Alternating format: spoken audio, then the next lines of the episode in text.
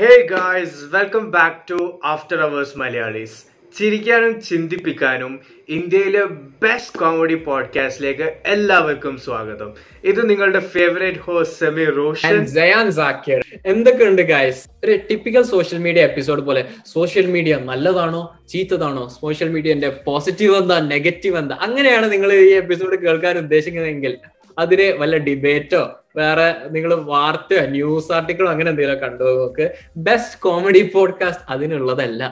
ഈ ഒരു പോഡ്കാസ്റ്റില് ഈ ഒരു എപ്പിസോഡിൽ ഞങ്ങൾ പറയാൻ ഉദ്ദേശിക്കുന്നത് ഏത് സോഷ്യൽ മീഡിയയിലൂടെയാണ് ഞങ്ങൾ തുടങ്ങിയത്, ഇപ്പോൾ ഏത് സോഷ്യൽ മീഡിയയാണ് ഞങ്ങൾ യൂസ് ചെയ്യുന്നത്. നിങ്ങൾക്കും ഭയങ്കര ഒരു ജേണി പോലെ ഫീൽ ചെയ്യും, കാരണം നിങ്ങൾക്കും ഇത് ഭയങ്കര ഒരു റിലേറ്റബിൾ ആയിട്ടുള്ള ഒരു കാര്യമായിരിക്കും. നമ്മളെല്ലാവരും ഇൻസ്റ്റഗ്രാമും ഫേസ്ബുക്കും വാട്സാപ്പും ഇതൊക്കെ യൂസ് ചെയ്യുന്നവരാണ്.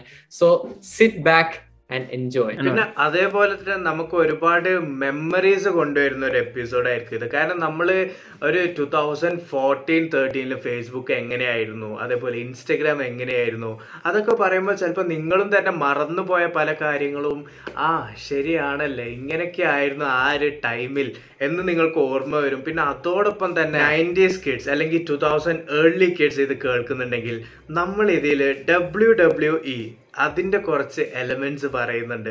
Rey Mysterio, John Cena, Undertaker, അങ്ങനെ കുറച്ച് എലമെന്റ്സ് അതിൻ്റേതായിട്ടും പറയുന്നുണ്ട്. So sit back and enjoy. നിങ്ങൾക്കിതൊരു മെമ്മറീസ് ഹിറ്റിംഗ് ജേർണി ആയിട്ട് ഞങ്ങൾ കാണിച്ചു അടിക്കുന്ന എപ്പിസോഡാണെന്ന് വേണമെങ്കിൽ ഇതിനെ തീർച്ചയായിട്ടും പറയാൻ പറ്റും. കാരണം എന്താന്ന് വെച്ചാല് ഈ ഓരോ സോഷ്യൽ മീഡിയ നമ്മൾ യൂസ് ചെയ്ത ടൈമിലും നമ്മൾ ലൈഫിന്റെ ഓരോ ഭാഗത്തായിരുന്നു, ഓരോ സ്റ്റേജിലായിരുന്നു, നമ്മൾ പല വയസ്സായിരുന്നു. അപ്പൊ നമുക്ക് നൊസ്റ്റാൾജിയ അടിക്കാൻ പറ്റിയൊരു എപ്പിസോഡാണിത്. നിങ്ങൾക്ക് ഈ എപ്പിസോഡ് കേൾക്കുമ്പോൾ നിങ്ങളും ചിന്തിക്കണം, ഈ ഒരു ആപ്പ് പോപ്പുലർ ആയിക്കൊണ്ടിരിക്കുമ്പോൾ നിങ്ങളുടെ ലൈഫിൽ എന്താണ് സംഭവിച്ചുകൊണ്ടിരുന്നത്. So Saud intro music roll.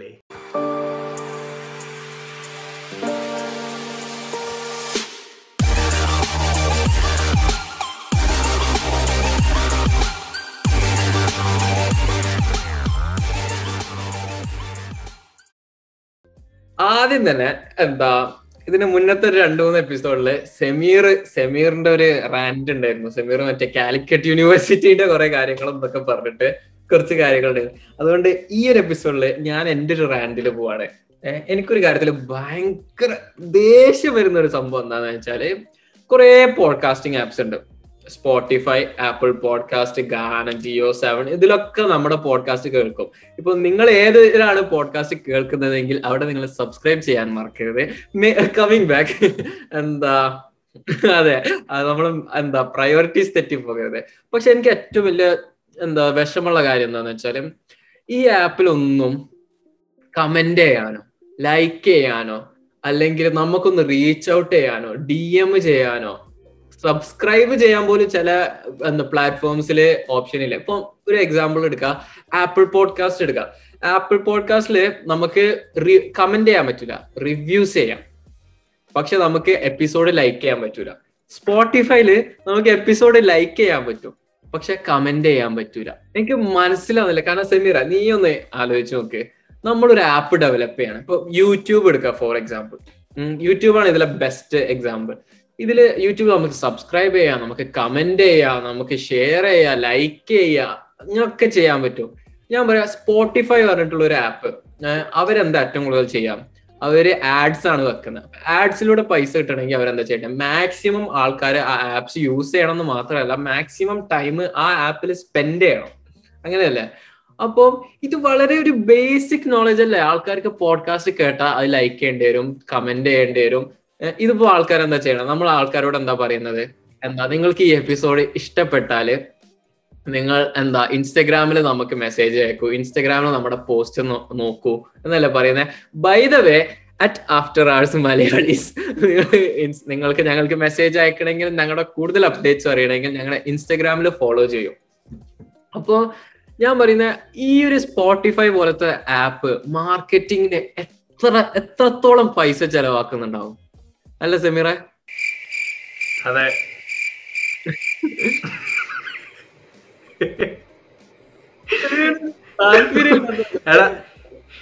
എടാ എല്ലാതും നീ പറഞ്ഞു കഴിഞ്ഞു, എനിക്ക് അതിൽക്കൊന്നും ആഡ് ചെയ്യാനില്ല. അതാണ് ശരിയാണ്. അതെ, എടാ ഇവര് മാർക്കറ്റിങ്ങിന് എത്രത്തോളം പൈസ ചെലവാക്കുന്നുണ്ടാകും? അപ്പൊ ഈ ഒരു സിമ്പിൾ കാര്യം, ഇങ്ങനത്തെ വളരെ ബേസിക് കോമൺ സെൻസ് ആയിട്ടുള്ള ഒരു കാര്യം പോലും ആൾക്കാർ ചെയ്യുന്നില്ല. എൻ്റെ ഒരു അഭിപ്രായത്തിൽ ഒരു പോഡ്കാസ്റ്റ് ആപ്പ് വേണം, അതിൽ ഈ ഫീച്ചേഴ്സ് ഒക്കെ ഉള്ള യൂട്യൂബിനെ പോലത്തെ ഒരു പോഡ്കാസ്റ്റ് ആപ്പ് വേണം. ഞാൻ ഐഡിയ അങ്ങോട്ട് ഇടുകയാണ്, ഞാൻ ഏതായാലും ഉണ്ടാക്കുന്നില്ല. ആരെങ്കിൽക്കോ ഈ ഐഡിയ വേണമെങ്കിൽ എടുത്തിട്ട് ഒരു പോഡ്കാസ്റ്റ് ആപ്പ് ഉണ്ടാക്കിയിട്ട് റെവല്യൂഷൻ ക്രിയേറ്റ് ചെയ്ത് ഞാനൊരു 20% എടുത്തോളാം പ്രോഫിറ്റിന്റെ, ആ ഒരു ഐഡിയ തന്നതുകൊണ്ട്. അതേപോലെ തന്നെ യൂട്യൂബിന്റെ മ്യൂസിക് ആപ്പില് മേ ബി അവർക്ക് പോഡ്കാസ്റ്റ് ഇൻട്രൊഡ്യൂസ് ചെയ്യാം, ആ ഒരു ഫീച്ചർ ഉണ്ട് തോന്നുന്നു, ലൈക്ക് അവർക്ക് ഇൻട്രൊഡ്യൂസ് ചെയ്യാം. പക്ഷെ ഇപ്പൊ നിലവില് യൂട്യൂബിന്റെ മ്യൂസിക് ആപ്പില് പോഡ്കാസ്റ്റ് ഇല്ല, മ്യൂസിക് മാത്രമേ ഉള്ളൂ. ബട്ട് അവർക്ക് അത് ഇൻട്രൊഡ്യൂസ് ചെയ്ത ഇമാജിൻ എത്രത്തോളം ആൾക്കാർ ഒള്ളി യൂട്യൂബ് പ്രിഫർ ചെയ്യും.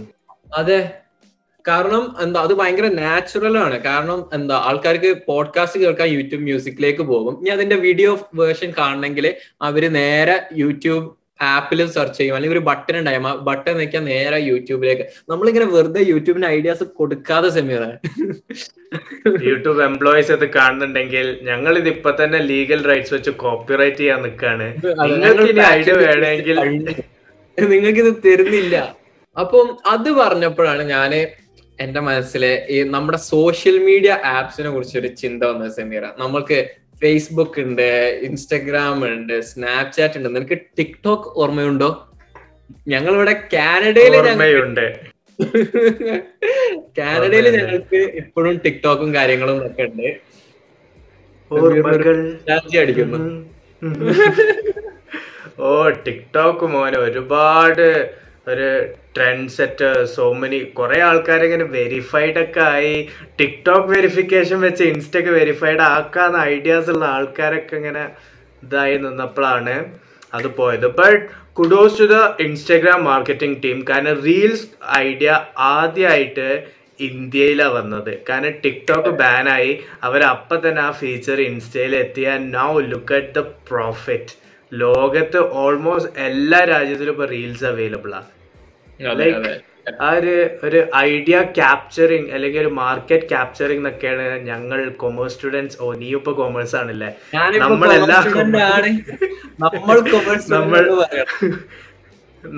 എല്ലാ കൊമേഴ്സ് സ്റ്റുഡൻസും പറയാറ്.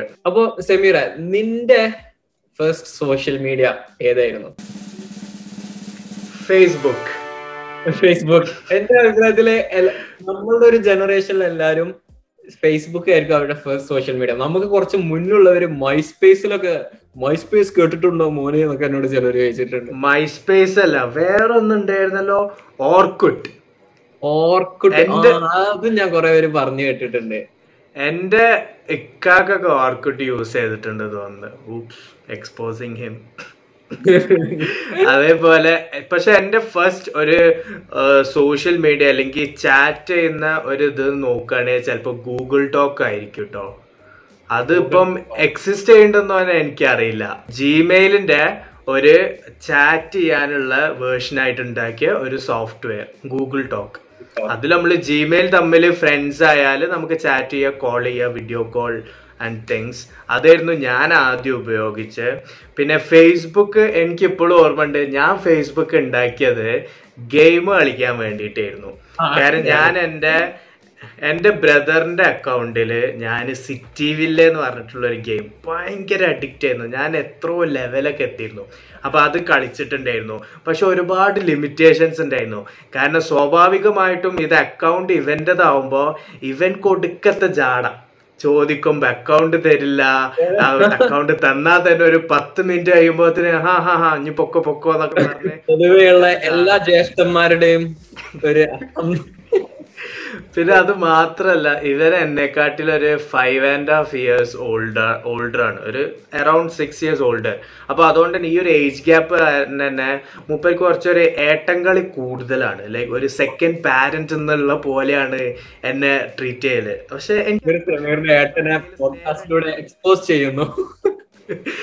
ഞങ്ങളുടെ ഇടയിൽ സ്നേഹം ഉണ്ടെങ്കിൽ കൂടി ഇങ്ങനെ ഒരു സെക്കൻഡ് പാരന്റ് ഉള്ള രീതിയിലാണ് ഉണ്ടാവല്. അപ്പം ആ ഒരു യങ് ഏജില് എനിക്ക് ഫേസ്ബുക്ക് ഒന്നും വേണ്ടെന്നായിരുന്നു മൂപ്പരുടെ ഒരു ഡിസിഷൻ. അതായത് ഞാൻ അന്ന് ഫിഫ്ത്ത് ക്ലാസ്സിലാണ് സിറ്റി വില്ല കളിക്കുമ്പോൾ. അപ്പോൾ ഫിഫ്ത്ത് ക്ലാസ് പറയുമ്പോൾ എൻ്റെ ഏജ് ഏകദേശം ഒരു 12, 13 ഐ ഡോണ്ട് നോ, 12 ഒക്കെ ആയിട്ടുണ്ടാവുള്ളൂ. അപ്പൊ ആ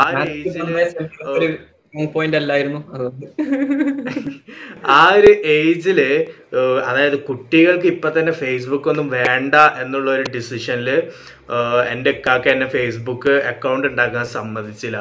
which is a right thing. കാരണം ഞാൻ ഇപ്പൊ ആലോചിക്കുമ്പോൾ എനിക്ക് തോന്നാം ഒരു പക്ഷെ ഞാനൊരു യങ് ഏജിൽ തന്നെ ഫേസ്ബുക്ക് എക്സ്പ്ലോർ ചെയ്തതെങ്കിൽ മേ ബി നമ്മൾ ആ ഒരു അന്നത്തെ പൊട്ടത്തരും സ്റ്റുപ്പിഡിറ്റി കൊണ്ട് പല ചീറ്റ് ഹോൾസിലും പോയി ചാടിയിട്ടുണ്ടാവും. കാരണം അന്ന് പറഞ്ഞാല് സൈബർ ഇത്രക്ക് അഡ്വാൻസ്ഡ് ഒന്നല്ല, അതായത് ഇത്രയ്ക്ക് സെക്യൂരിറ്റിയോ കാര്യങ്ങളോ നൽകുന്നില്ല. എനിവൺ ആർക്ക് വേണമെങ്കിലും ഈസി ആയിട്ട് ഒരാൾ ചീറ്റ് ചെയ്യുക. നമ്മൾ പിന്നെ കുട്ടികളാകുമ്പോൾ ചിലപ്പോൾ എന്തെങ്കിലുമൊക്കെ പറയുമ്പോഴത്തേന് മേ ബി നമ്മൾ പറ്റിക്കപ്പെട്ടേക്കാം. So kudos to my brother for that decision. Credit card number വേണം, ക്രെഡിറ്റ് കാർഡൊക്കെ പൊക്കി സമീർ ഫുള്ള് കോയിൻസിന് വേണ്ടിയൊക്കെ ചെയ്തേക്കാം. സോ അന്ന് ഞാന് എൻ്റെ ഇക്കാക്കനോട് ഒരുപാട് എനിക്ക് ഉള്ളിൽ ദേഷ്യം തോന്നണമെങ്കിലും ഇപ്പൊ ആലോചിക്കുമ്പോ കുഡോസ് ടു ഹിം. സോ ഞാൻ ആദ്യമായിട്ട് ഫേസ്ബുക്ക് അക്കൗണ്ട് ഉണ്ടാക്കുന്നത് ഞാൻ 6th ക്ലാസ് ലാസ്റ്റ് പഠിക്കുമ്പോഴാണ്. This was a basic story.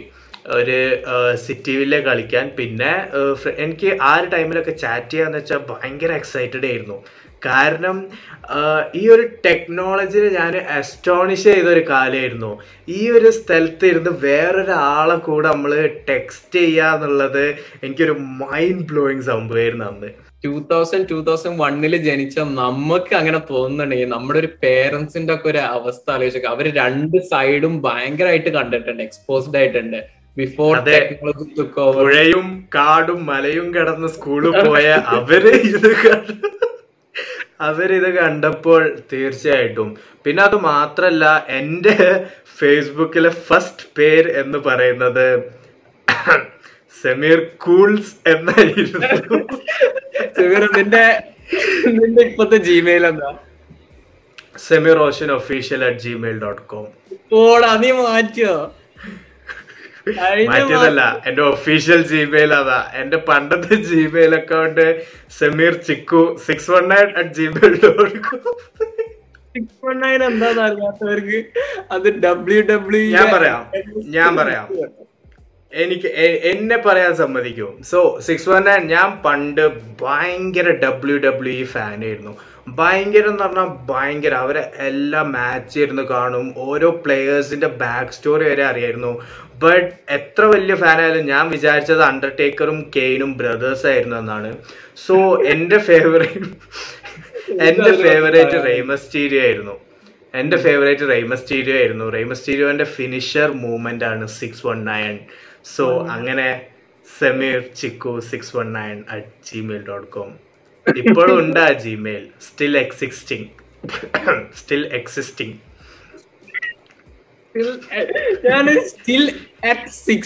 ഞാൻ കേട്ടത് അത് തൊണ്ടയില് തുപ്പൽ ഒടുങ്ങിപ്പോയി പറയുമ്പോ സമീർ വാവ് ഒഫീഷ്യലിന്റെ ലാംഗ്വേജ് ട്രെയിനറൊക്കെയാണ്. ആർക്കും തെറ്റ് പറ്റും, ഡബ്ല്യു ഡബ്ല്യുന്റെ കാര്യം പറഞ്ഞപ്പോ ഞാനും ഇതേപോലെ WWE ഫാനായിരുന്നു. കട്ട ഫാൻ എന്ന് പറഞ്ഞാൽ എന്റെ യൂട്യൂബ് സെർച്ച് ഹിസ്റ്ററി ഒക്കെ മൊത്തം WWE ഫിനിഷേഴ്സ് അതായിരുന്നു. എന്റെ അടുത്ത് പ്ലേ സ്റ്റേഷനില് സ്മാക്ഡൌൺ വേഴ്സസ് റോ 2011 ഉണ്ടായിരുന്നു. അതായിരുന്നു എന്റെ ഫേവറേറ്റ് ഗെയിം, ഞാൻ എപ്പോഴും കളിക്കായിരുന്നു. പിന്നെ ഒരു WWE ആ ഒരു ടൈമിൽ കണ്ടിരുന്ന എല്ലാവർക്കും അറിയാം, എല്ലാവരുടെയും ഹീറോ ജോൺ സീന. എന്താ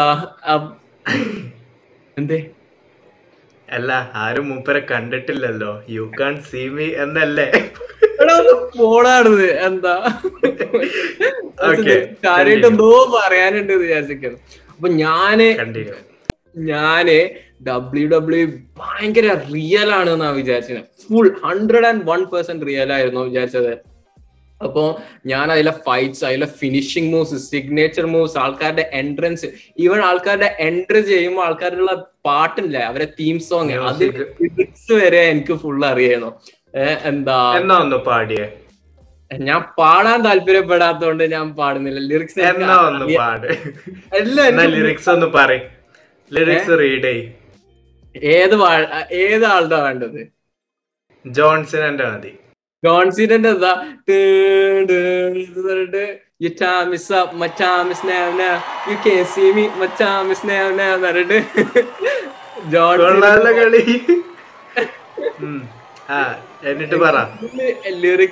അറിയാതോ.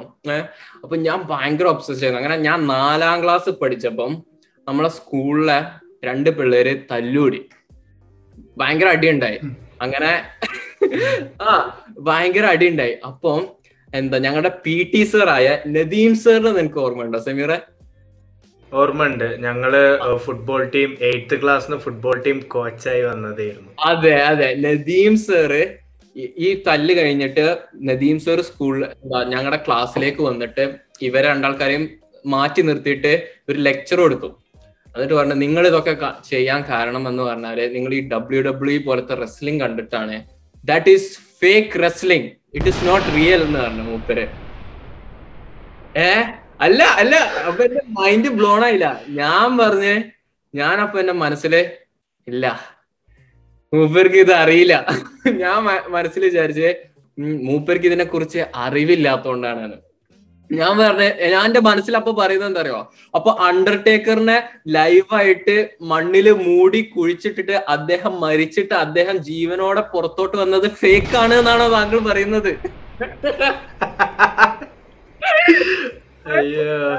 അത് ഫേക്ക് ആണ് എന്നാണോ താങ്കൾ പറയുന്നത്? റാൻഡി ഓർട്ടൻ RKO ചെയ്യുമ്പോൾ ആൾക്കാരുടെ കഴുത്ത് അത് എന്താ എന്താ കഴുത്ത് ഒടിഞ്ഞു പോകുന്നത് അത് ഫേക്ക് ആണ് എന്നാണോ താങ്കൾ പറയുന്നത്?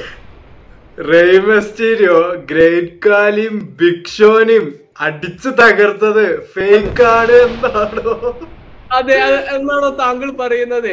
അണ്ടർടേക്കറും കെയ്നും തമ്മിലുള്ള ബ്രദേഴ്സ് ആണ് എന്നുള്ളത് പറയുന്നത് നിങ്ങൾ തെറ്റാണ് എന്നാണോ പറയുന്നത്? അവര് ബ്രദേഴ്സ് അല്ല എന്നാണോ താങ്കൾ പറയുന്നത്? കെയ്ന് മാസ്ക് ഇടുന്നതിന്റെ കാരണം അണ്ടർടേക്കർ കെയ്നിന്റെ മുഖത്തോട്ട് ആസിഡ് ഒഴിച്ചിട്ടാണ് എന്നുള്ള കഥ ഫേക്ക് ആണ് എന്നാണോ താങ്കൾ പറയുന്നത്? ഞാൻ എന്റെ മനസ്സിൽ ആലോചിച്ച് ഇത് ഫേക്ക് അല്ല, ഇയാൾ പറയുന്ന കാര്യത്തിനെ കുറിച്ച് അറിവില്ല എന്ന് വിചാരിച്ചോ. അറിവില്ലായ്മ എന്നാണ് ഞാൻ വിചാരിച്ചത്. പിന്നെ ഞാൻ WWE ഫേക്ക് ആണ് എന്ന് മനസ്സിലായപ്പോ എന്റെ ചൈൽഡ്ഹുഡ് ഡിസ്ട്രോയ് ആയെന്ന് വേണമെങ്കിൽ പറയാം. അത്രമാത്രം വിഷമം ഉണ്ടായിരുന്നു. ലൈക്ക് എന്റെ ഒരു കസിൻ ഉണ്ട്, എന്റെ ഒരു യങ് കസിനാ. അവൻ ഇതേപോലെ WWE ഫാനാണ്. പക്ഷെ അവൻ like I am waiting for that moment when he realise ഇത് ഫേക്ക് ആണ് എന്നുള്ളത്. കാരണം അവനിപ്പം എന്നെയാണ് ഞാൻ അവനിലൂടെ കാണുന്നത്. ഞാൻ ചെറുപ്പത്തിൽ എങ്ങനെയാണോ അതേ എക്സൈറ്റ്മെന്റ് അതേ ഇത്. പിന്നെ ഇപ്പം ക്യാരക്ടേഴ്സ് ഒക്കെ മാറി, എനിക്കും കൂടി അറിയാത്ത ആൾക്കാരൊക്കെ ഇപ്പൊ WWE-യിലുള്ള. അപ്പൊ അവൻ ഫുള്ള് അവരെ കുറിച്ച് പറയുന്നു, അതാക്കുന്നു ഇതാക്കുന്നു. And I am like I have seen this already, kid. It's okay, it's coming your way. ഞാൻ എന്നിട്ട് ഇപ്പടുത്ത് ആരോ യൂട്യൂബിൽ WWE എന്തോ വെച്ചപ്പോ ഞാൻ അങ്ങനെ എൻജോയ് ചെയ്യാൻ നോക്കി. ഇത് റിയൽ ആണെന്ന് എന്നെ തന്നെ ഞാൻ മനസ്സിനെ കൺവിൻസ് ചെയ്തിട്ട് ഞാൻ കാണാൻ നോക്കാം. പക്ഷെ എനിക്കറിയാം അത് ഫേക്ക് ആണെന്ന്. അപ്പൊ അവര് പിന്നെ ഒരു സിനിമയൊക്കെ കാണുന്ന പോലെ ഒരു എന്റർടൈൻമെന്റ് എന്നുള്ള രീതിയിലെ കാണാൻ പറ്റൂ. നമ്മൾ ടോപ്പിക്കിൽ നിന്ന് വളരെയധികം വ്യതിചലിച്ചു പോയെങ്കിലും നമുക്ക് തിരിച്ചു വരാം. അതെ ജയാനെ, എന്റെ ഫസ്റ്റ് സോഷ്യൽ മീഡിയ ആപ്പ് ഏതായിരുന്നു? നീ പറഞ്ഞ പോലെ തന്നെ എന്റെ first social media app Facebook ആയിരുന്നു. വീണ്ടും നീ പറഞ്ഞ പോലെ തന്നെ ഞാൻ നിന്റെ പോലെ സിറ്റിവിൽ അങ്ങനത്തെ കളികളൊന്നും ഞാൻ കളിക്കാറില്ല. ഞാൻ കളിച്ചിരുന്നത് ക്രൈം ബോസ്. നമ്മൾ പണ്ടേ വയലൻസിനോടാണ് താല്പര്യം. ഞാൻ ക്രൈം ബോസും പിന്നെ ഞാൻ ഫാം ബില്ലും കളിച്ചിരുന്നു. കർഷകനല്ലേ? ഫാം വില്ല കളിച്ച കൊറേ പേരുണ്ടായിരുന്നു. പക്ഷെ എനിക്ക് ഫാം വില്ല അത്ര ഇൻട്രസ്റ്റിംഗ് ആയി തോന്നിയില്ല. ഓഹോ, ഞാൻ ക്രൈം ബോസ് ആയിരുന്നു കളിച്ചിരുന്നത്. അതിൽ ഞാനൊരു മാഫിയ മെമ്പർ ആയിരുന്നു. പക്ഷെ എന്താ ഫേസ്ബുക്കിലേക്ക് ഞാൻ എത്തിയത് എങ്ങനെയാന്ന് ചോദിച്ചാല് നമ്മുടെ ഒരു ഫസ്റ്റ് ലവ് ഒക്കെ പോലെ വേറെ ഓപ്ഷൻസ് ഒന്നും ഇല്ല. ഇത് കൊള്ളാം അപ്പൊ ഇതെടുത്തു എന്നുള്ള പോലെ ആ ഒരു ടൈമില് നമ്മുടെ ഫേസ്ബുക്ക് ആയിരുന്നു എല്ലാരും യൂസ് ചെയ്തോന്ന്. അപ്പൊ ഞാൻ ഓക്കെ ഇതൊക്കെ മതി എന്നുള്ള രീതിയില് ഞാൻ എടുത്തു. പിന്നെ ഞാനൊരു പിന്നെ കുറച്ച് അത് ഞാൻ 4ാം ക്ലാസ്സിലാണ് ചെയ്തത് ഫേസ്ബുക്കിൽ ഞാൻ കയറിയത്. Yes, without any supervision. നീ പറഞ്ഞ പോലെയല്ല, എനിക്ക് പേരന്റ് പോലെ 5.5 വയസ്സിന് മൂത്ത ഏട്ടനൊന്നുമില്ല. എനിക്ക് 2.5 വയസ്സിന് മൂത്ത ഏട്ടനുണ്ട്. ഞങ്ങൾ രണ്ടുപേരും ഒരുമിച്ചാണ് തുടങ്ങിയത്. അപ്പൊ രണ്ടുപേരും ഒരുമിച്ച് ക്രൈം ബോസ് കളിച്ചു. അപ്പൊ ഞങ്ങൾ രണ്ടുപേരും പാർട്ട്നേഴ്സ് ഇൻ ക്രൈം ആണെന്ന് വേണമെങ്കിൽ പറയാം. അപ്പൊ പിന്നെ കുറച്ച് വർഷങ്ങൾ കഴിഞ്ഞപ്പം എന്താ ലൈക്ക് എനിക്ക് ഫേസ്ബുക്ക് മടുത്തു തുടങ്ങി. ഞങ്ങൾക്ക് രണ്ടുപേർക്കും ഡിഫറെന്റ് പ്രയോറിറ്റീസ് ആയി. എനിക്ക് പണ്ടത്തെ തുടക്കത്തിൽ ആ ഒരു അട്രാക്ഷൻ ഇല്ലാത്ത പോലെ ആയി. ഞാൻ വേറെ ഓപ്ഷൻസ് നോക്കി തുടങ്ങി. അപ്പോ ആണ് എന്റെ ബെസ്റ്റ് ഫ്രണ്ട് ഷാദിൻ എന്നോട് പറഞ്ഞത്, ഇപ്പോൾ ഇൻസ്റ്റഗ്രാം ആണ് എല്ലാവർക്കും ഇഷ്ടം, ഇൻസ്റ്റഗ്രാം ആണ് എല്ലാവരും ഇപ്പോൾ യൂസ് ചെയ്തുകൊണ്ടിരിക്കുന്നത്, നീ ഒന്ന് യൂസ് ചെയ്ത് നോക്ക്, നിനക്ക് എന്തായാലും ഇൻസ്റ്റഗ്രാമിനെ ഇഷ്ടപ്പെടുന്നു പറഞ്ഞ്. അപ്പോ ഞാൻ ഓക്കെ, ഞാന് ഫേസ്ബുക്കിനെ മടുത്തിരിക്കുന്നു. അപ്പൊ ഞാൻ എന്താക്കി, എനിക്ക് സത്യം പറഞ്ഞ ഒരു ഓണസ്റ്റ് ആയി പറയണേ, എനിക്ക് ഗിൽട്ട് ഉണ്ട്, പക്ഷെ എനിക്ക് ഒരു വിഷമമില്ലായിരുന്നു. ഞാൻ ഫേസ്ബുക്കിനെ ആയിട്ട് ബ്രേക്കപ്പ് ചെയ്തു. എന്നിട്ട് ഞാൻ പിന്നെ ഇൻസ്റ്റഗ്രാമിന്റെ കൂടെ പോയി. ഇൻസ്റ്റഗ്രാം പിന്നെ എന്താ 7ാം ക്ലാസ്സിലാണ് ഞാൻ ഇൻസ്റ്റഗ്രാം സ്റ്റാർട്ട് ചെയ്തത്. പിന്നെ ഇപ്പൊ വരെ ഇൻസ്റ്റാഗ്രാം ആണ് എന്റെ മെയിൻ സോഷ്യൽ മീഡിയ. ഞാൻ ഭയങ്കര ലോയലായിട്ട് ഇൻസ്റ്റാഗ്രാമിനോട് ഭയങ്കര ലോയലായിട്ട് നിൽക്കുന്നുണ്ട് ഇപ്പോഴും. അതെ, ഞാനും ജയാനൊക്കെ തുടങ്ങിയതിന് ശേഷം തന്നെയാണ് ഇൻസ്റ്റാഗ്രാം തുടങ്ങിയത്. അതായത് ഞങ്ങളെ ഫ്രണ്ട്സ് ഗ്രൂപ്പ് എല്ലാവരും പെട്ടെന്ന് ഡിസ്കസ് ചെയ്ത് പെട്ടെന്ന് തുടങ്ങി എല്ലാവരും. എന്റെ ഫസ്റ്റിലെ പോസ്റ്റൊക്കെ ഭയങ്കര ക്രിഞ്ച് ചെയ്തു. ബട്ട് സ്റ്റിൽ എന്റെ ഇൻസ്റ്റാഗ്രാമിലെ ഫസ്റ്റ് പോസ്റ്റ് ഞാൻ ഇപ്പോഴും ഇൻസ്റ്റാഗ്രാമിൽ കീപ്പ് ചെയ്യുന്നുണ്ട്. അതെന്തിനാന്ന് വെച്ചാൽ ഞാൻ ഇൻസ്റ്റാഗ്രാം തുടങ്ങിയ അന്ന് പോസ്റ്റ് ചെയ്തതാ, so that I get a reminder ഞാൻ ഇന്നാണ് തുടങ്ങിയെന്നുള്ളത്. @semirosion6 അതിൽ പോയാൽ ഇപ്പോഴും ഞാനൊരു പൊടിമീശൊക്കെ വെച്ച് ഭയങ്കര ബോറ ലുക്കിൽ യൂണിഫോം ഒക്കെ ഇട്ട് സൗദിന്റെയും ഇമ്രാന്റെയും കൂടെ നിൽക്കുന്ന ഒരു ഫോട്ടോ ആണ്. പക്ഷെ പിന്നെ ഞാൻ തുടങ്ങിയ ഒരു സോഷ്യൽ മീഡിയ ആപ്പായിരുന്നു വാട്സാപ്പ്. സോ വാട്സാപ്പിൽ എനിക്ക് ഒരുപാട് കൺഫ്യൂഷൻസ് ഉണ്ടായിരുന്നു. കാരണം ഷാദിന്, സൗദ്, സയാൻ, ലൈക്ക് ഇവരൊക്കെ ഞങ്ങൾ കോമൺ ബെസ്റ്റ് ഫ്രണ്ട്സ് ആണ്. അപ്പൊ ഇവർ ഓൾറെഡി വാട്സാപ്പ് തുടങ്ങിയിട്ടുണ്ടായിരുന്നു. ഇവർ സ്കൂളിൽ വരുമ്പോൾ വാട്സാപ്പിൽ ഓരോ കഥക്ക് ഇങ്ങനെ പറയും, ആ അത് അയച്ചത് അടിപൊളിയായിരുന്നത്. So I was like clueless. അപ്പൊ ഞാൻ വിചാരിച്ചത് ഫേസ്ബുക്കിൽ നിന്ന് ഇൻസ്റ്റാഗ്രാമിലേക്ക് മൈഗ്രേറ്റ് ചെയ്തപ്പോൾ Instagram was pretty much like same. But എന്നാലും DM കാര്യമൊന്നും വന്നിട്ടില്ലായിരുന്നു. നമ്മള് ഒരാൾക്ക് മെസ്സേജ് അയക്കണമെങ്കിൽ തന്നെ അയാൾക്കൊരു ഫോട്ടോ അയച്ച് ഫോട്ടോന്റെ താഴെ കമന്റ് ചെയ്തിട്ടായിരുന്നു ഞങ്ങളൊക്കെ സംസാരിച്ചിരുന്നത്. അത്ര എളുപ്പമുള്ള ഒരു കാര്യമല്ലായിരുന്നു. ഒരു ഫോട്ടോ ഔട്ട് ഓഫ് റാൻഡം, ഇത് പറയാനും പറ്റില്ല. ഓ സോറി, ഞാൻ അറിയാതെ വെച്ചൊരു ഫോട്ടോ ആണ്, പറയാൻ പറ്റില്ല. ഓക്കെ, സോ അപ്പം ഞാൻ വിചാരിച്ചത് ഈ ഫേസ്ബുക്ക്, ഇൻസ്റ്റാഗ്രാം പോലത്തെ ഒരു സോഷ്യൽ മീഡിയ പ്ലാറ്റ്ഫോം ആവും വാട്സാപ്പ്, നമുക്കിങ്ങനെ സ്ക്രോൾ ചെയ്യുക, അതേപോലെ കാര്യങ്ങളൊക്കെ ആയിട്ടുള്ളൊരിത്. പക്ഷെ ഇത് എൻറ്റയർലി ഡിഫറെൻ്റ് ആയിരുന്നു. അപ്പം ഞാൻ ഇത് ഉണ്ടാക്കുന്നത് 8th ക്ലാസ് ആ ഒരു വെക്കേഷൻ ടൈമിലാണ്. അപ്പോൾ വെക്കേഷൻ്റെ കുറച്ച് മുന്നായിട്ടാണ് ഞാൻ ഉണ്ടാക്കുന്നത്. സൗദ്, നമ്മൾ ഓഡിയോ ഒക്കെ പ്ലേ ചെയ്യുന്ന സൗദാണ് എന്നെ ഫുൾ ഹെൽപ്പ് ചെയ്തത്. അപ്പോൾ ഉണ്ടാക്കി കഴിഞ്ഞ് ഞാൻ സൗദിനോട് മാത്രമേ അതിൽ ടെക്സ്റ്റ് ചെയ്യലുള്ളൂ. കാരണം വേറെ ആരെയും ടെക്സ്റ്റ് ചെയ്യേണ്ടതോ അല്ലെങ്കിൽ കോണ്ടാക്ട് സിങ്ക് ചെയ്യേണ്ടോ എന്ന് എനിക്ക് അറിയത്തില്ലായിരുന്നു. അങ്ങനെ ഇരിക്കെ സൗദ് എന്നോട് പറഞ്ഞു, ഇങ്ങനൊരു ഗ്രൂപ്പ് ഉണ്ട്, ഞാൻ എന്നെ ആഡ് ചെയ്യുക. അങ്ങനെ ഗ്രൂപ്പിലോട്ട് ആഡ് ചെയ്തപ്പോൾ ഇതേപോലെ നമ്മൾ കോമൺ ബെസ്റ്റ് ഫ്രണ്ട്സ് ആയ ഇമ്രാൻ, ഷാദിൻ, അതേപോലെ സയാനൊക്കെ ഓൾറെഡി ആ ഗ്രൂപ്പിലുണ്ട്. പിന്നെ നമ്മളെ സ്കൂളിലുണ്ടായിരുന്നു ഒരുപാട് ഫ്രണ്ട്സ് ഉണ്ടായിരുന്നു. സോ വാട്സാപ്പ് എന്ന് പറയുന്ന just an app for message, അത് എനിക്ക് ഭയങ്കര ഒരു ന്യൂ ആയിട്ടുള്ള ഒരു സംഭവമായിരുന്നു. പിന്നെ ഞാൻ പഠിക്കാൻ കുറച്ച് സമയം എടുത്തെങ്കിലും ഏറ്റവും കൂടുതൽ ടൈം എടുത്തത് ഞാൻ സ്നാപ്ചാറ്റ് ആണ്. സോ സ്നാപ്ചാറ്റ് നീ എങ്ങനെ തുടങ്ങിയത്? സ്നാപ്ചാറ്റ് എങ്ങനെയാന്ന് വെച്ചാല്, ഞാൻ പറയില്ല, ഇൻസ്റ്റാഗ്രാമായിട്ട് ഞാൻ പ്രിറ്റി മച്ച് ഭയങ്കര ലോയലായിരുന്നു. അപ്പോൾ ആൾക്കാരൊക്കെ ഇങ്ങനെ സ്നാപ്ചാറ്റിനെ കുറിച്ച് പറയുന്നുണ്ടായിരുന്നു. അപ്പൊ ഞാൻ പറഞ്ഞു, ഇല്ല, ഞാൻ ഇൻസ്റ്റാഗ്രാമിനോട് ലോയലാണ്, ഞാന് സ്നാപ്ചാറ്റിനെ അങ്ങനെ നോക്കില്ല എന്ന് പറഞ്ഞു. അപ്പോൾ ആൾക്കാർ പിന്നെ ഇങ്ങനെ ഇടയ്ക്കിടക്ക് വീണ്ടും ആൾക്കാർ സ്നാപ്ചാറ്റിൽ ഇങ്ങനെയാന്നൊക്കെ പറഞ്ഞു. അപ്പൊ എനിക്ക് ഭയങ്കര ഒരു ക്യൂരിയോസിറ്റി വന്നു. അപ്പൊ ഞാൻ എന്താക്കി, ഞാൻ എൻ്റെ ഒരു അക്കൗണ്ട് ഉണ്ടാക്കുന്നതിന് പകരം ഞാൻ എൻ്റെ ഒരു ബെസ്റ്റ് ഫ്രണ്ട് ഉണ്ടായിരുന്നു സെമി, അവനോട് ഞാൻ പറഞ്ഞു, എടാ സ്നാപ്ചാറ്റ് പൊളിയാ, സ്നാപ്ചാറ്റ് അതായതെന്നൊക്കെ പറഞ്ഞിട്ട് ഇവനൊരു അക്കൗണ്ട് ഉണ്ടാക്കി. എന്നിട്ട് ആ അക്കൗണ്ട് ഞാൻ എടുത്തു, ഞാൻ നോക്കാൻ വേണ്ടി. എന്നിട്ട് ഞാൻ സ്നാപ്ചാറ്റ് ഒരു കറക്ഷൻ ഉണ്ട്. അവന്റെ വേറൊരു ബെസ്റ്റ് ഫ്രണ്ട് സെമിയാണ്. നിങ്ങൾ ഇനി സെമിയറുള്ള അവന് ഷോർട്ടാക്കി സെമിയാന്ന് പറഞ്ഞ് കൺഫ്യൂസ്ഡ് ആവണ്ട. ഇത് അവന്റെ വേറൊരു ബെസ്റ്റ് ഫ്രണ്ട് ആണ്, സെമി എന്ന് പറയുന്നത് വേറെ ബെസ്റ്റ് ഫ്രണ്ട് ആണ്. അപ്പോ എന്താ സെമിന്റെ അക്കൗണ്ട് വെച്ചിട്ട് ഞാൻ സ്നാപ്ചാറ്റ് തുടങ്ങി. സ്നാപ്ചാറ്റ് ഞാൻ യൂസ് ചെയ്തപ്പോൾ ആദ്യം എനിക്ക് തീരെ ഇഷ്ടപ്പെട്ടില്ല, ഭയങ്കര കൺഫ്യൂസിംഗ് ആണ് ഈ ആപ്പ്. ഇപ്പോഴും ഞാൻ ആകെ 2-3 ഫീച്ചേഴ്സ് സ്നാപ്ചാറ്റിന്റെ യൂസ് ചെയ്യാറുള്ളൂ, വേറൊന്നും ഞാൻ യൂസ് ചെയ്യാറുള്ളൂ. അതും എന്റെ ക്ലോസ് ഫ്രണ്ട്സ് മാത്രമേ എന്റെ സ്നാപ്ചാറ്റിലുള്ളൂ. സോ നിങ്ങൾ എന്റെ സ്നാപ്ചാറ്റിലുണ്ടെങ്കിൽ നിങ്ങൾ എൻ്റെ ഒരു ക്ലോസ് ഫ്രണ്ട് ആണെന്ന് നിങ്ങൾ മനസ്സിലാക്കണം. അപ്പൊ അങ്ങനെ സ്നാപ്ചാറ്റിലെ മെമ്മറീസ് എന്ന് പറഞ്ഞിട്ടൊരു ഫീച്ചർ ഉണ്ട്. ഈ മെമ്മറീസ് എന്ന് പറഞ്ഞിട്ടുള്ള ഫീച്ചർ എന്താന്ന് വെച്ചാല് ഈ ആപ്പിന്റെ ഉള്ളിൽ ഒരു ഗാലറി ഉണ്ടാകും. അപ്പം അതിന് അൺലിമിറ്റഡ് ക്ലൗഡ് സ്റ്റോറേജ് ആണ്. അപ്പൊ എൻ്റെ അടുത്ത് ആ ടൈമിൽ ഉണ്ടായിരുന്ന ഫോൺ വെറും 4 GB ഇന്റേർണൽ സ്റ്റോറേജ് ഉള്ളായിരുന്നു. അതിന്റെ പുറമെ ആ 4 GB 2 GB ഫോൺ സ്റ്റോറേജ് ചെയ്യുന്നു. അപ്പൊ ആകെ 2 GB മാത്രമായിരുന്നു ഈ പാവപ്പെട്ട് എനിക്ക് ഉണ്ടായിരുന്നത് ഫോണില്. അപ്പോഴാണ് ഈ സ്നാപ്ചാറ്റിന്റെ ഉപകാരം വന്നത്. അപ്പൊ ഞാൻ സ്നാപ്ചാറ്റിലെ ഈ മെമ്മറീസ് എന്ന് പറഞ്ഞിട്ടുള്ള ഫീച്ചർ യൂസ് ചെയ്യാൻ വേണ്ടിയിട്ട് ഞാൻ സ്നാപ്ചാറ്റ് യൂസ് ചെയ്തു. അങ്ങനെ ഞാൻ എന്റെ ബെസ്റ്റ് ഫ്രണ്ടിന്റെ അക്കൗണ്ട് വെച്ച് കുറെ യൂസ് ചെയ്തു. ഞാൻ എന്റെ ഫ്രണ്ട്സിനൊക്കെ ആ അക്കൗണ്ടിലേക്ക് ആഡ് ചെയ്തു. അങ്ങനെ ഞാൻ നൈസായിട്ട് എന്റെ ബെസ്റ്റ് ഫ്രണ്ടിനെ അങ്ങ് തട്ടി, ആ അക്കൗണ്ട് ഞാൻ സ്വന്തമാക്കി. അപ്പോ പിന്നെയാണ് എനിക്ക് മനസ്സിലായത് സ്നാപ്ചാറ്റിൽ നമുക്ക് യൂസറിനെയും മാറ്റാൻ പറ്റൂല എന്നുള്ള കാര്യം. അതുകൊണ്ട് ഞാൻ ട്രാപ്പിലായി പോയി ഗൈസ്. കാരണം എനിക്ക് ഇപ്പോഴും ഞാൻ യൂസ് ചെയ്യുന്ന അവന്റെ സ്നാപ്ചാറ്റിലെ യൂസറിനെയും വെച്ചിട്ടാണ്. കാരണം എന്താന്ന് വെച്ചാല് എന്റെ മെമ്മറീസ് മൊത്തം അവന്റെ അക്കൗണ്ടിലാണ് കിടക്കുന്നത്.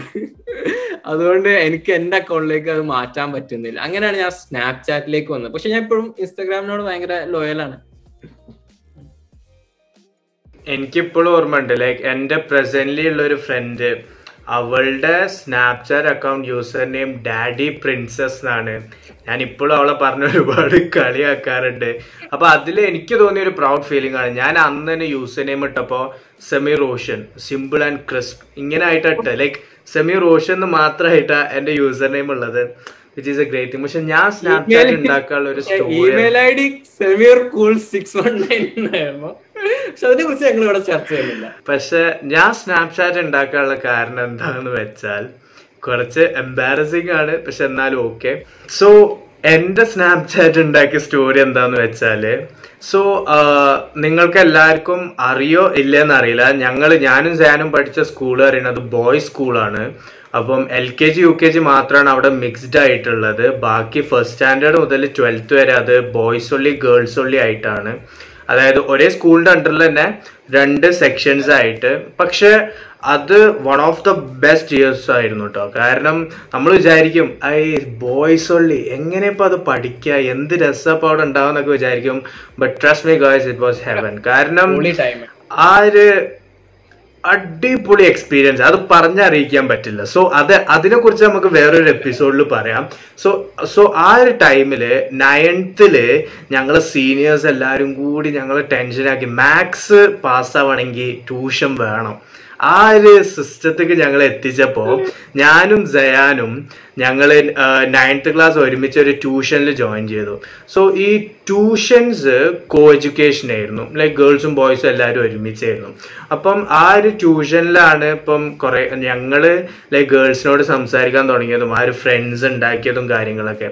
അപ്പോൾ അവിടെ ഉണ്ടായിരുന്ന ഗേൾസൊക്കെ എന്നോട് ചോദിച്ച് നീ സ്നാപ്ചാറ്റിലില്ലേ, നിനക്ക് സ്നാപ്ചാറ്റ് ഉണ്ടോ അങ്ങനെയൊക്കെ ചോദിച്ച്. നമുക്കാണെങ്കിൽ ഈ സ്നാപ്ചാറ്റ് എന്താണെന്നും വ്യക്തമായിട്ട് അറിയില്ല. പക്ഷെ ഇവരോട് ഇത് അറിയില്ല എന്ന് പറയാൻ പറ്റില്ലല്ലോ, പ്രസ്റ്റീജ് ഇഷ്യൂന്റെ കാര്യല്ലേ. അപ്പം അങ്ങനെ ആ ഒരു ക്വസ്റ്റ്യൻ നമ്മൾ ടാക്കിൾ ചെയ്തെങ്കിലും പിന്നീട്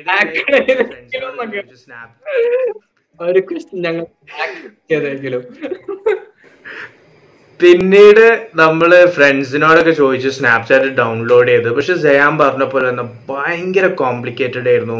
ഞാൻ ഡൗൺലോഡ് ചെയ്ത് 2 ദിവസം ഉപയോഗിച്ച് അൺഇൻസ്റ്റാൾ ചെയ്ത്, അങ്ങനെ മൂന്നാമത് ഞാൻ അൺഇൻസ്റ്റാൾ ചെയ്ത് മൂന്നാമത് ഇൻസ്റ്റാൾ ചെയ്ത് ഇത് പഠിക്കണം എന്നുള്ള വാശിയിലാണ് ഞാൻ പിന്നെ സ്നാപ്ചാറ്റ് പഠിച്ചത്. ഇപ്പോഴും ഞാൻ ഉപയോഗിക്കുന്നുണ്ട്, ബട്ട് ഞാൻ സ്നാപ്പും കൂടി അയക്കലില്ല. ലൈക്ക് ഇപ്പം സയാനാണെങ്കിൽ അവന് ഡെയിലി അവൻ്റെ ഓരോ സ്നാപ്പ് എനിക്ക് അയക്കും. വേറെ കുറേ ഫ്രണ്ട്സ് അയക്കലുണ്ട്, അവര് ബാക്കിയുള്ള ആളുകളോട് സ്ട്രീക്ക് അയക്കുന്നതിൻ്റെ കൂട്ടത്തിൽ. പക്ഷെ ഞാൻ സ്നാപ്പ് അയക്കലും വളരെ റെയറാണ്, once in a blue moon എന്നൊക്കെ പറയുന്ന പോലെ. ബട്ട് ഞാൻ എപ്പോഴും മെമ്മറീസിനൊക്കെ ആയിട്ട് കീപ്പ് ചെയ്യാറുണ്ട്.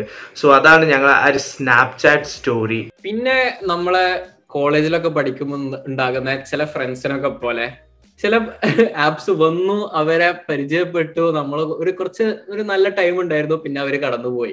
അതുപോലത്തെ ആപ്പിൽ പെട്ട ഒരു ആപ്പാണ് സെമീറിന് അറിയണ്ടാവും, ടിക്ടോക്ക്. അവരും അങ്ങനെ ടിക്ടോക്ക് ഞാൻ എന്റർടൈൻമെന്റ് പർപ്പസിന് മാത്രം ഉപയോഗിച്ചായിരുന്നു. പക്ഷെ അത് ബാൻ ആയപ്പോൾ ടിക്ടോക്ക് ക്രിയേറ്റേഴ്സിനെ പോലെ കണ്ടുനിന്ന ഒരു പ്രേക്ഷകൻ എന്ന നിലയിൽ എനിക്കും ഇത്തിരി സങ്കടമൊക്കെ ഉണ്ടായിരുന്നു. അതെ, പക്ഷെ ഇവിടെ കാനഡയില് യുഎസിലെ ടിക്ടോക്ക് ബാൻ ചെയ്യും എന്നൊക്കെ പറഞ്ഞ് ന്യൂസ് ഒക്കെ വന്നിരുന്നു. പക്ഷെ കാനഡയിലും യുഎസിലും ടിക്ടോക്ക് ബാൻ ചെയ്തിട്ടില്ല എന്ന് മാത്രമല്ല, ടിക്ടോക്ക് ഇപ്പൊ ഇൻസ്റ്റനേക്കാളും സ്നാപ്ചാറ്റിനേക്കാളും ഒക്കെ പോപ്പുലർ ആയിട്ടുള്ള ഒരു ആപ്പായിട്ടാണ് ഇവിടെ മാറിക്കൊണ്ടുവരുന്നത്. എല്ലാവരും ഇപ്പൊ ടിക്ടോക്കിലാണ് കളിക്കുന്നത്. പക്ഷെ ഞാൻ ടിക്ടോക്ക് അങ്ങനെ തീരെ യൂസ് ചെയ്യാറില്ല. ലൈക്ക് ഞാൻ എന്റെ ക്ലാസ് പഠിക്കുന്ന ഒരു കുട്ടി, ഏതൊരു കുട്ടി എന്നുള്ള പോലെ ഞാൻ അങ്ങനെ കാര്യമായിട്ട് വലിയ പരിചയമൊന്നുമില്ല. പിന്നെ നീ ട്വിറ്റർ യൂസ് ചെയ്തതാണോ സമീറെ? ഞാൻ ഇപ്പൊ ട്വിറ്റർ റീസെന്റ്ലി യൂസ് ചെയ്യാൻ തുടങ്ങിയിട്ടുള്ളൂ. കാരണം എനിക്ക് പണ്ട് മുതലേ അറിയാം, ലൈക്ക് ഫേസ്ബുക്ക് തുടങ്ങിയ കാലം മുതല് ഫേസ്ബുക്കിന്റെ റൈവലാണ് ട്വിറ്റർ. പക്ഷെ അതേപോലെ ഈ ട്വിറ്റർ ഫേസ്ബുക്കിന്റെ ഈ ഒരു ലേ ഔട്ട് എന്ന് പറഞ്ഞാൽ എൻറ്റയർലി ഡിഫറെന്റ് ആണല്ലോ. ഫേസ്ബുക്ക് എന്ന് പറയുമ്പോൾ നമുക്ക് ഫോട്ടോസ്, വീഡിയോസ്, കാര്യങ്ങളൊക്കെ ഉണ്ടാവും. അന്ന് ലൈക്ക് ഫേസ്ബുക്ക് തുടങ്ങിയ ആ ടൈമിൽ ട്വിറ്ററിൽ ഒരു ഫോട്ടോ അങ്ങനത്തെ ഒരു ഫീച്ചറും കൂടി ഇല്ലായിരുന്നു, വെറും ട്വീറ്റ്സ് എന്നുള്ളവരായിരുന്നു. അത് മാത്രല്ല, ആ ടൈമില് ട്വിറ്റർ സൗദി അറേബ്യയിൽ ബാൻഡ് ആയിരുന്നു. അങ്ങനൊരു കാലം, സോ അങ്ങനെ ഒരു കാലം ഉണ്ടായിരുന്നു. കാരണം എനിക്ക് നല്ല ഓർമ്മ ഉണ്ട്, ട്വിറ്റർ ഉപയോഗിക്കാൻ നോക്കി ബ്ലോക്ക് DURL കാണിച്ചു. നമ്മൾ പിന്നെ കുറച്ച് ബുദ്ധിയുള്ള പിള്ളേരായതുകൊണ്ട് VPN ഒക്കെ ഉപയോഗിച്ച് ട്വിറ്ററൊക്കെ നോക്കി. പക്ഷെ എനിക്ക് അത് ഇഷ്ടമായില്ല, അവിടെ തന്നെ നിർത്തി. പിന്നെ റീസെന്റ്ലി ഇതിന്റെ ഒരു പൊട്ടൻഷ്യൽ കണ്ടിട്ടില്ല. ഇപ്പൊ നമുക്കൊരു സെലിബ്രിറ്റീസിനോട് എന്തെങ്കിലും പറയണമെങ്കിലോ അല്ലെങ്കിൽ ഒരു മിനിസ്റ്ററിന്റെ അടുത്തേക്ക് വരെ ഒരു ട്വീറ്റ് എത്താനുള്ള പവർ ഉണ്ട്. സോ അതുകൊണ്ട് ചുമ്മാ ഒന്ന് തുടങ്ങി കേട്ടോ. പക്ഷെ അത്ര ആക്റ്റീവ് ഒന്നല്ല. വല്ലപ്പോഴും എനിക്ക് ആകെ വരുന്ന ഒരു നോട്ടിഫിക്കേഷൻ സയാൻ ജാക്കിർ എന്തെങ്കിലും ഒരു ട്വീറ്റ് ഇടുമ്പോഴാണ്. അതാണ് സമീർ പറഞ്ഞ പോലെ തന്നെ ട്വിറ്ററിലെ ഒരു സെലിബ്രിറ്റീനൊക്കെ റീച്ച് ചെയ്യാൻ ഏറ്റവും കൂടുതൽ പൊട്ടൻഷ്യൽ ഉള്ള അതിന്റെ ഒരു ഉത്തമ ഉദാഹരണമാണ് ഞാൻ ട്വീറ്റ് ചെയ്തിട്ട് ഗ്യാരി വി റിപ്ലൈ ചെയ്തത്. ഗ്യാരി ഒരു 10,000th പ്രാവശ്യം അത് കേൾക്കുന്ന ഈ ഗ്യാരി വി എന്ന് കേട്ട് മടുത്ത മനുഷ്യന്. പക്ഷെ ഞാൻ ഗ്യാരി വിന്റെ പോഡ്കാസ്റ്റ് കേൾക്കായിരുന്നു എന്നാണ്. അപ്പം ഗ്യാരി വി പറഞ്ഞു, ഗ്യാരി വിന്റെ പേഴ്സണൽ അക്കൗണ്ടിലുള്ള എല്ലാ പോസ്റ്റും, എല്ലാ റിപ്ലൈയും, എല്ലാ ലൈക്കും കമന്റും കാര്യങ്ങളൊക്കെ ഗ്യാരി വി തന്നെയാണ് ചെയ്യണത്, അത് ഗ്യാരി വിന്റെ ടീമൊന്നും അല്ല എന്നുള്ള കാര്യം. അപ്പം അന്ന് എന്റെ ട്വീറ്റ് കണ്ടതും അത് ലൈക്ക് ചെയ്തതും അതിന് താഴെ കമന്റ് ചെയ്തതും അത് സ്ക്രീൻഷോട്ട് എടുത്ത് ഗ്യാരി വിന്റെ സ്വന്തം ഇൻസ്റ്റഗ്രാം 9 million ഉള്ള അക്കൗണ്ടിൽ പോസ്റ്റ് ചെയ്ത് അതിനൊരു ക്യാപ്ഷൻ കൊടുത്തതും സാക്ഷാൽ ഗ്യാരി വി തന്നെയായിരുന്നു. ഗ്യാരി വി ആരാന്ന് അറിയാത്തവർക്ക്, Gary Vee is an entrepreneur. Twitter, Facebook, Uber ഇങ്ങനത്തുള്ള കാര്യങ്ങളിലൊക്കെ ഭയങ്കരമായിട്ട് ഇൻവെസ്റ്റ് ചെയ്യുന്ന ഒരാളാണ്. സോ ട്വിറ്റർ ഞാൻ കാണുന്നത് എങ്ങനെയാണെന്ന് വെച്ചാൽ ഒരു വർക്ക് ഫ്രണ്ട് ഫ്രം വർക്ക് എന്നുള്ളൊരു രീതിയിലാണ്. ഗ്യാരി വീഡിയോ എന്റെ ട്വീറ്റ് റീപോസ്റ്റ് ചെയ്താ ഞാൻ മുമ്പ് റെക്കോർഡ് റിപ്പോർട്ട് ചെയ്യൂ. മൂപ്പര് എന്തെല്ലോ കാണിക്കണേന് മനുഷ്യനും ഇവിടെ നിക്കക്കള്ളില്ലാത്ത അവസ്ഥയാണ്. ഇതന്നെ എത്രാമത്തെ പ്രാവശ്യം ഞാൻ പേഴ്സണലി കേൾക്കുന്നത്. ക്ലെയിം ടു ഫെയിം ആണ് ഗ്യാരി വി എന്റെ ട്വീറ്റ് എടുത്ത് മൂപ്പരുടെ ഫീഡ് ഇൻസ്റ്റാഗ്രാം ഫീഡിൽ ഇട്ടത്. അതിന്റെ ലിങ്ക് ഞാൻ വേണമെങ്കിൽ ഡിസ്ക്രിപ്ഷനിൽ കൊടുക്കാം, എനിക്ക് ബുദ്ധിമുട്ടില്ല. അപ്പം എന്താ ട്വിറ്ററിൽ ഞാൻ കാണുന്ന ഒരു വർക്ക് ഫ്രണ്ട് എന്നല്ല, ഫ്രണ്ട് ഫ്രം വർക്ക്, ഭയങ്കര ഒരു ഫോർമൽ റിലേഷൻഷിപ്പ്, ഭയങ്കര കമ്പനി ഒന്നുമില്ല, ഒരു കുറച്ച് ഡിസ്റ്റൻസ് ഒക്കെ കീപ്പ് ചെയ്തിട്ടുള്ള കമ്പനിയാണ്. പക്ഷെ ഞാൻ ഫസ്റ്റ് സ്റ്റാർട്ട് ചെയ്തപ്പോൾ അങ്ങനെയാണെങ്കിൽ പിന്നെ നമ്മൾ കൂടുതൽ അറിയുമ്പോൾ നമുക്ക് മനസ്സിലാകും ഇവർ കുറച്ചുകൂടി ഒരു ഇൻഫോർമലാണ്, കുറച്ചുകൂടി രസമാണ്. അപ്പൊ ട്വിറ്റർ ഞാൻ ഫസ്റ്റ് സ്റ്റാർട്ട് ചെയ്തപ്പം ഭയങ്കര ഒരു എനിക്ക് തീരെ ഇഷ്ടമല്ലായിരുന്നു, പിന്നെ ഇപ്പം ഭയങ്കര രസമായിട്ട് വരുന്നുണ്ട്. ഇപ്പൊ ഞാൻ ആക്ച്വലി ഞാനിപ്പോ സത്യം പറയുകയാണെങ്കിൽ ഞാൻ ഒരു സോഷ്യൽ മീഡിയ അങ്ങനെ ഉപയോഗിക്കാറില്ല. ഇൻസ്റ്റ പിന്നെ ഉപയോഗിക്കും എന്നല്ലാതെ ഞാൻ ഡി എംസ് അങ്ങനെ ചെക്ക് ചെയ്യല്ല, അങ്ങനെ ഒന്നും പോസ്റ്റ് ചെയ്യല്ല. സ്റ്റോറി പോസ്റ്റ് ചെയ്യാൻ വേണ്ടി മാത്രമാണ് ഞാൻ എന്താ ഈ ഇൻസ്റ്റ പറയുന്ന കേട്ട ഡെയിലി ഒരു 10 രൂപ ഡി എം ആണ് വന്ന് നിൽക്കുന്ന പോലെയാണ്. 20 ഇല്ലെങ്കിൽ ഒരു 10 ഉണ്ട്. ആകെ 2-3 ഡി എം ഉണ്ടാവും, അത് ഓപ്പൺ ചെയ്യാത്തതിനാണ് ചെയ്യാൻ. ഞാൻ ഡി എംസ് ഒന്നും നോക്കാറില്ല. അതൊക്കെ അത് നമ്മുടെ പോഡ്കാസ്റ്റിന്റെ എന്ത് മെസ്സേജ് ആരയച്ചാൽ കുറച്ച് വൈകിട്ടാണെങ്കിലും ഞാൻ എന്തായാലും റിപ്ലൈ 101% ഞാൻ റിപ്ലൈ ചെയ്യും. എനിക്ക് ഭയങ്കര സന്തോഷമാണ് ആൾക്കാർ നമ്മുടെ പോഡ്കാസ്റ്റ് കേട്ടിട്ട് അതിനൊരു റിപ്ലൈയോ അല്ലെങ്കിൽ ഒരു ഫീഡ്ബാക്കോ ഇതൊക്കെ തരുന്നത്. പക്ഷെ നീ ഇതൊന്ന് ആലോചിച്ച് നോക്ക്, ഇപ്പം വെറും 1000+ ഫോളോവേഴ്സ് ഉള്ള നീ ഡി എംസ് ഇതും തുറക്കാൻ മടി കാണിക്കാണ്. ഇപ്പൊ ഗ്യാരി വി പറഞ്ഞു മൂപ്പര എല്ലാ സോഷ്യൽ മീഡിയ പ്ലാറ്റ്ഫോമും നോക്കലെന്ന്. സോ 9 മില്യൺ ഫോളോവേഴ്സ് ഉള്ള മൂപ്പര് ഇതിനും വേണ്ടി ടൈം ഇട്ട് ചെയ്യുന്നു എന്ന് പറയുമ്പോ മൂപ്പര് ഒരു പിരാന്ത് ആലോചിച്ച് നോക്കില്ലേ? അല്ല, അത് മൂപ്പര് തന്നെ പറയുന്നുണ്ട്, മൂപ്പരുടെ പോഡ്കാസ്റ്റിൽ മൂപ്പര് പറയുന്നുണ്ട് ആൾക്കാർക്കുള്ള ഏറ്റവും വലിയ പ്രശ്നം എന്ന് പറയുമ്പോൾ അവർക്ക് കുറച്ച് ഫോളോവേഴ്സ് ഒക്കെ ആകുമ്പോൾ അവര് ഭയങ്കര വലിയ സംഭവമായി എന്നൊക്കെ പറഞ്ഞു. ഞാൻ എന്നെ കുറിച്ച് എല്ലാ ടോപ്പ് പറയുന്നത് എന്താ 1000 ഫോളോവേഴ്സ് ആയപ്പോത്തേന് ഡി എംസ് ഒന്നും ഞാൻ നോക്കാറില്ല. 300 ആയപ്പോഴും 400 ആയപ്പോഴും 500 ആയപ്പോഴും ഇപ്പൊ 1000 ആയപ്പോഴും അതൊക്കെ ഒന്ന് തന്നെയാ എനിക്ക്. അപ്പൊ മൂപ്പര് പറയുന്ന പിന്നെ മൂപ്പർക്ക് അതൊരു ബിസിനസ്സാണ്. മൂപ്പർക്ക് ആൾക്കാരായിട്ട് എൻഗേജ്മെന്റ് കൂട്ടുക, കോണ്ടന്റ് ക്രിയേഷനിലൂടെ അയാൾ മോണറ്റൈസ് ചെയ്യുന്നുണ്ട്. അപ്പൊ അതിനാണ് ആ ഒരു കാര്യം ഇതുണ്ട്. നമുക്ക് അങ്ങനെ ഒന്നുമില്ല, നമുക്ക് നമ്മൾ ആൾക്കാരായിട്ടുള്ള ഒരു ഒത്തന്റിക് റിലേഷൻഷിപ്പിന് വേണ്ടിയാണ് ആൾക്കാരെ ഡി എംസിന് റിപ്ലൈ ചെയ്യുന്നത്. അപ്പൊ ഇത്രത്തോളം ആയ സ്ഥിതിക്ക് എനിക്ക് നമ്മുടെ ഓഡിയൻസിനോട് ഒരു ക്വസ്റ്റ്യൻ ചോദിക്കാനുണ്ട്. നിങ്ങളുടെ ഫസ്റ്റ് സോഷ്യൽ മീഡിയ ഏതായിരുന്നു? അത് എന്തുകൊണ്ടാണ് നിങ്ങൾ സ്റ്റാർട്ട് ചെയ്തത്? എങ്ങനെയാണ് സ്റ്റാർട്ട് ചെയ്യലുണ്ടായത്? ഇപ്പോ നിങ്ങളുടെ ഫേവറേറ്റ് സോഷ്യൽ മീഡിയ ഏതാണ്? അത് നിങ്ങൾ കമന്റ്സിൽ പറയാം. നമ്മുടെ യൂട്യൂബിലാണ് നിങ്ങൾ ഈ എപ്പിസോഡ് കാണുന്നതെങ്കിൽ കമന്റ്സിൽ പറയാം. നിങ്ങൾ ഓഡിയോ ഫോമിലാണ് നിങ്ങൾ കേൾക്കുന്നതെങ്കിൽ @AfterHoursMalayalis ഇൻസ്റ്റഗ്രാമിൽ ഞങ്ങൾക്ക് മെസ്സേജ് അയച്ച് പറയാം. അല്ലെങ്കിൽ ഞങ്ങൾ മിക്കവാറും ഇൻസ്റ്റഗ്രാമിൽ ഒരു പോസ്റ്റ് ഇടും. ആ പോസ്റ്റിൽ നിങ്ങൾക്ക് കമന്റ് ചെയ്ത് നിങ്ങളുടെ സ്റ്റോറി നിങ്ങൾക്ക് പറയാം. നമുക്ക് ഇതൊരു കോൺവെർസേഷൻ ആണ്, ഇതൊരു സ്പീച്ച് അല്ല. നമ്മുടെ പോഡ്കാസ്റ്റ് എന്ന് പറയുന്ന ഒരു സ്പീച്ച് അല്ല, ഒരു കോൺവെർസേഷൻ ആണ്. നമുക്ക് നിങ്ങളും ഞങ്ങളുടെ കോൺവെർസേഷന്റെ ഭാഗമാണെന്ന് ആഗ്രഹമുണ്ട്. സോ തീർച്ചയായിട്ടും നിങ്ങൾ ഞങ്ങളുടെ ചോദ്യങ്ങൾക്ക് ഉത്തരം തരണം. സോ എല്ലാ എപ്പിസോഡിലും പറയുന്ന പോലെ തന്നെ നിങ്ങൾ എവിടെയാണോ കേൾക്കുന്നത് അവിടെ ഞങ്ങളെ ഫോളോ ചെയ്യുക, സബ്സ്ക്രൈബ് ചെയ്യുക, യൂട്യൂബിലാണെങ്കിലും സബ്സ്ക്രൈബ് ചെയ്യുക. So that's it. ഒരു അടിപൊളി ഒരു സോഷ്യൽ മീഡിയ ബേസ് ചെയ്തിട്ടുള്ള ഒരു എപ്പിസോഡ് എൻഡ് ചെയ്യാണ്. So your favourite host. അതിനു മുന്നേ ജയാനെ, അവിടെ ഇപ്പൊ എത്രയായി സമയം? ഇവിടെ ഇപ്പോ വൈകുന്നേരം 4:31 4:31 സമയം. ഇവിടെ 22 ഡിഗ്രി സെൽഷ്യസ് ആണ്. രാത്രിയും പകലും രാത്രിയും പിന്നെ പുലർച്ചെയും ഭയങ്കര തണുപ്പാണ്. 3 ഡിഗ്രി സെൽഷ്യസ് 4 ഡിഗ്രി സെൽഷ്യസ് വരെ. ഞാൻ ഇന്നലെ വണ്ടി ഓടിച്ചു പോയപ്പോ സ്റ്റിയറിംഗ് പിടിച്ചപ്പോഴാണ് എനിക്ക് പിന്നെ ഒരു ഒരു റിയാലിറ്റി ഹിറ്റ് എന്ന് പറഞ്ഞിട്ടുള്ള ഒരു ഇത് വന്നത്. ഭയങ്കര തണുത്ത സ്റ്റിയറിംഗ് പിടിച്ച് പോയപ്പോഴാണ് സമ്മർ കഴിഞ്ഞു, ഫോളാണ്, വിന്റർ ഇപ്പൊ അടുത്തുണ്ടാവും എന്നുള്ള ആ ഒരു റിമൈൻഡർ ഇവിടെ കാനഡയിൽ വന്നത്. സെമിറ, നിന്റെ അവസ്ഥ എന്താ? അവിടെ നാട്ടിൽ നമ്മുടെ മലപ്പുറത്ത് എന്താണ് അവസ്ഥ? ഇവിടെ ഇപ്പൊ സമയം 2 മണി ആയിട്ടുണ്ട്. കണ്ണൊക്കെ നിങ്ങൾക്ക് കാണാൻ പറ്റും, എന്റെ കണ്ണൊക്കെ ആകെ ഈ ജയാൻ പറഞ്ഞാൽ കേൾക്കില്ല. അവൻ ഉറക്കൊന്നും കളഞ്ഞു വരത്തില്ല, ഫുൾ ഞാൻ തന്നെ കഷ്ടപ്പെടും. ടെമ്പറേച്ചർ എന്ന് വെച്ചാല് ഒരു 24-25 ഡിഗ്രി സെൽഷ്യസ് ഒക്കെ ആയിട്ടാണ് നിൽക്കുന്നത്. ചെറിയൊരു തണുപ്പും കാര്യങ്ങളൊക്കെ ആയിട്ട് രാത്രി പുലർച്ചൊക്കെ ഉണ്ട്. സോ യാ, ഞങ്ങളെ ഒരു അടിപൊളി എപ്പിസോഡ് ഇവിടെ എൻഡ് ചെയ്യാണ്. Your favourite host Amy Roshan Zakir. Peace out guys.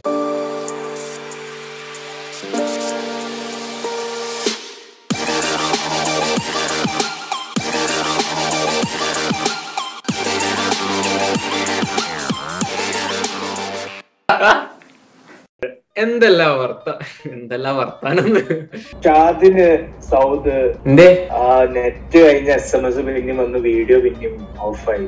ഇനി ഒന്നും കൂടി വീഡിയോ തുടങ്ങാം. ഞാൻ റെക്കോർഡ് ചെയ്യാൻ പോകട്ടോ. ഷാദിന് അതേപോലെ ഞാൻ എന്റെ ക്യാമറന്റെ ഫ്രെയിം റേറ്റ് നോക്കല്ല, എന്റെ മോൻ നോക്കാനല്ല, അവിടെ കുറച്ച്